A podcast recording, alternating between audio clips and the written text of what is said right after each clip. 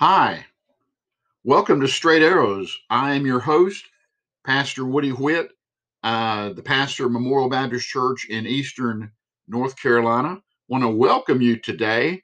Uh, today is the first part uh, in the series called The Anatomy of Sin. The Anatomy of Sin.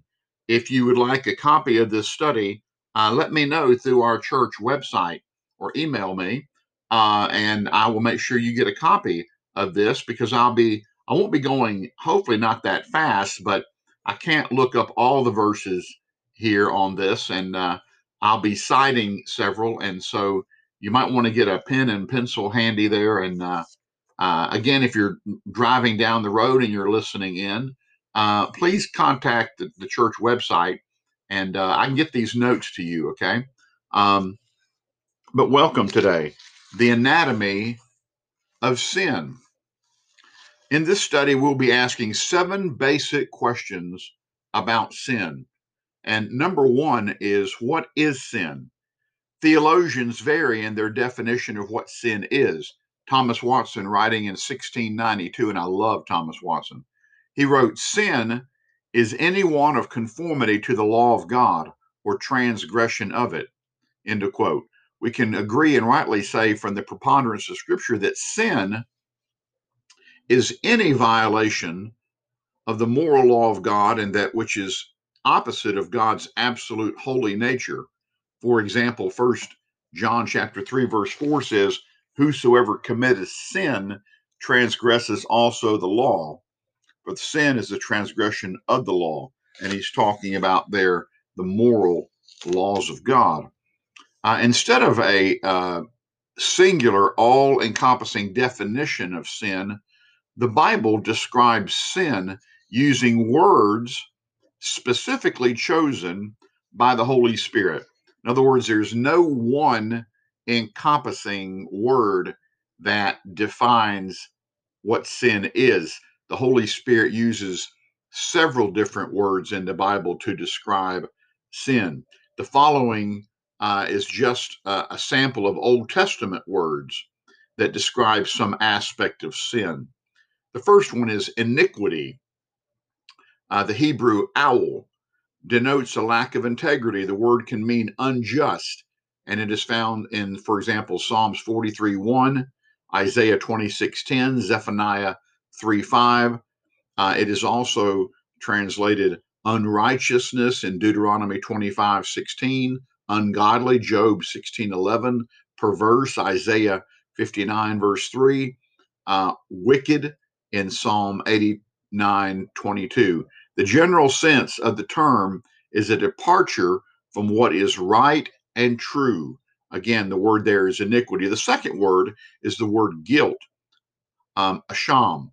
This term means to do wrong, to commit an offense, to inflict injury against another person.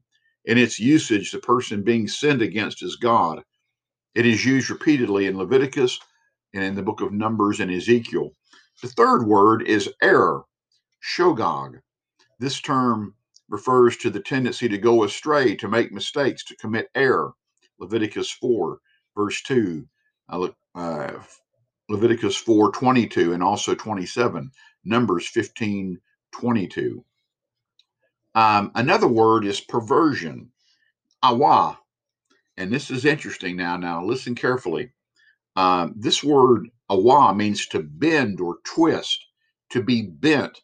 This word in the Old Testament signifies how sin distorts or twists the condition and the character of the sinner.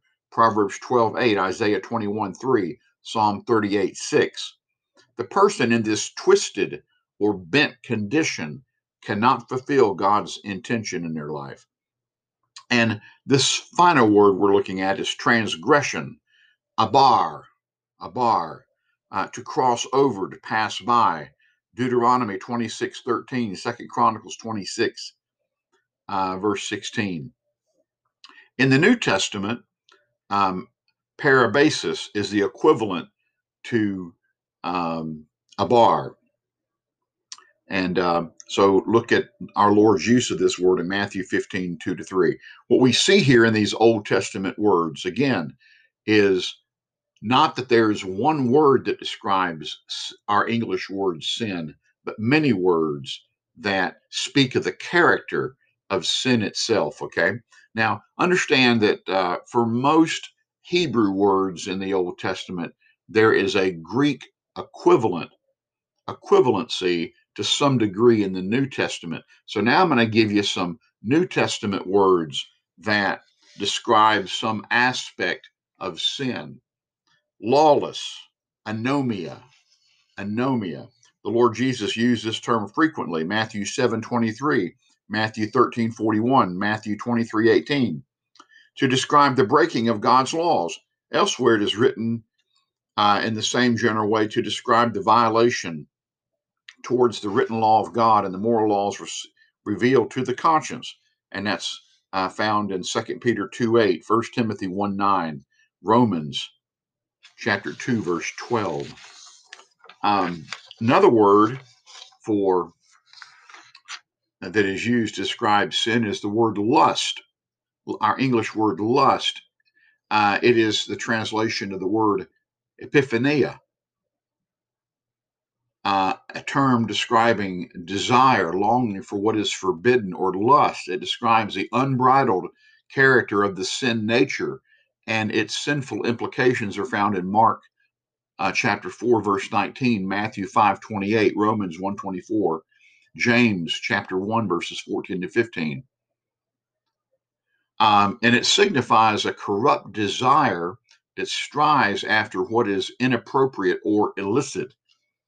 Uh, the Apostle John describes epithymia in First John chapter 2, verses 15 through 17, for example.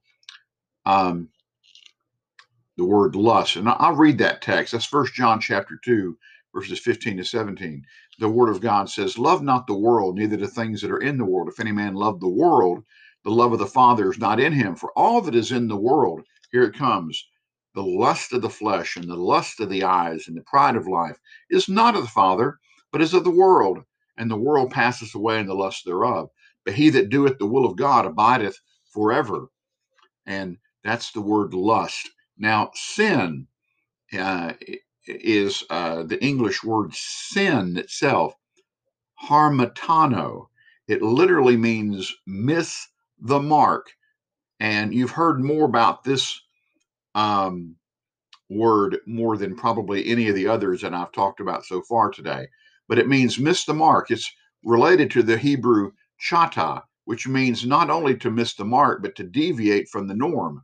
It is used over 300 times in the New Testament. Uh, it is either used as the act of sinning or the actual sin itself. It is most widely known uh, application is in Romans 3:23. To sin means the inability to live up to God's standard of righteousness. In other words, uh, God gave a test and nobody could pass it. Uh, the, the test being the standard of God no one can we all miss the mark of what god's will is for our lives and so we we we overshoot the target we don't hit the target in the bullseye we try and we try but we can't do it that's what sin is sin is not living up to god's standard of holiness his righteousness if you will okay so in summary today then we can say this about sin sin is a departure from what is right and and true. Sin is to inflict an injury upon another person, God or others. Sin is a tendency to go astray, to make mistakes, to commit error. Sin distorts or twists the condition and character of the person who commits it. In other words, sin does harm to ourselves. Sin is to cross over moral boundaries that God has established. God says, don't go there, but we go there. God says, don't fish off the bridge. But what do we do? We fish off the bridge. Sin is to pass by or to ignore God's moral law. Sin is universal in scope. Both Jews and Gentiles sin against God's moral law. Sin is unhealthy desire to long for what God has forbidden. Sin is the inability to live up to God's standard of righteousness. Well, this is all we're going to cover for today. Uh, next time, we're going to get into where did sin originate um, and move on from there and really explore this issue of sin. Today was the first episode in this series. So please come back uh, again soon and have your Bible ready. We're going to dig into God's Word and discover more about sin. We hear a lot about sin. We hear the word sin used, but we're going to have we the Holy Spirit wants us to understand what sin is. Okay? So let me pray with you today. And remember, remember that Christ came into the world and died on the cross bearing the weight of all of our sin. And so we need to understand what sin is to fully appreciate what Jesus Christ has done for us. But let's pray today. Father, bless us today, Lord God. Bless all those who tune in today. Bless them, bless their families. Oh God, today, thank you, Lord, for your blessings. Thank you, Lord, for your goodness.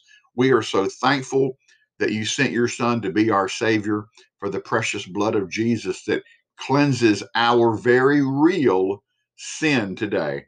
Thank you, oh God, in Jesus' name. Amen. Thank you all for tuning in. May the Lord bless you and all of your family today. Bye bye.